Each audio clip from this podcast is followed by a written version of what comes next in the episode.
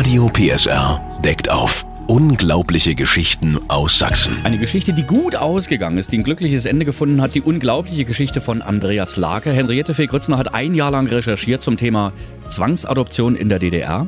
Abenteuerliche Geschichten haben wir uns angehört seit Montag, die nicht so gut ausgegangen sind, Ja. wo die Eltern heute noch ähm, nichts wissen über den Verbleib ihres Kindes, wo man teilweise sogar erzählt hat, das Kind sei verstorben. Ganz anders lief es bei Andreas Lake. Genau, Andreas und seine Freundin wollten damals aus der DDR fliehen mit dem Schlauchboot über die Ostsee nach Dänemark. Und bei diesem Fluchtversuch wurden sie erwischt und Andreas wurde inhaftiert.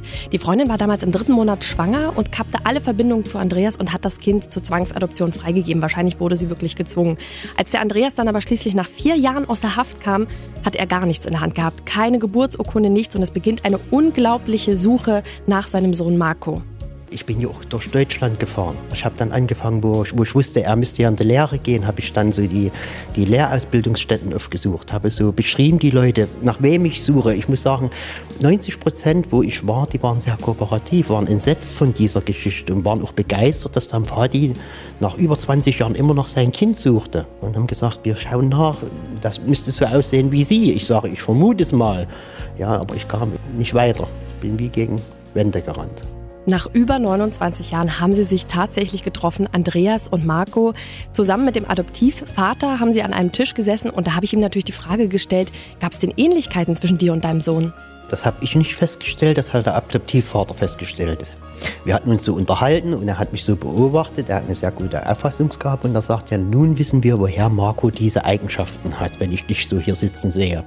Ja, so dein Verhalten, deine Gestik, deine Mimik, das ist alles Marco noch mehr. Und ich muss sagen, er ist es wirklich. Also auch das ganze Verhalten, so wie er läuft, wie er sich gibt. Also es ist wie von mir ein Double. Vielleicht bilde ich mir das ein, aber es sagen alle, der sieht wirklich und benimmt sich so wie du.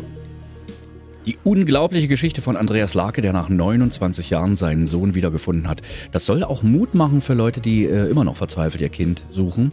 Die Geschichte von Andreas Lake zeigt ja, dass es sich lohnt, dran zu bleiben. Unbedingt. Sie müssen ganz hartnäckig, wenn Sie das vermuten, dass Ihr Kind zwangsadoptiert wurde, dranbleiben, auf die Ämter gehen, richtig Druck machen und vielleicht haben Sie Glück und die Akten öffnen sich endlich. Radio PSR deckt auf.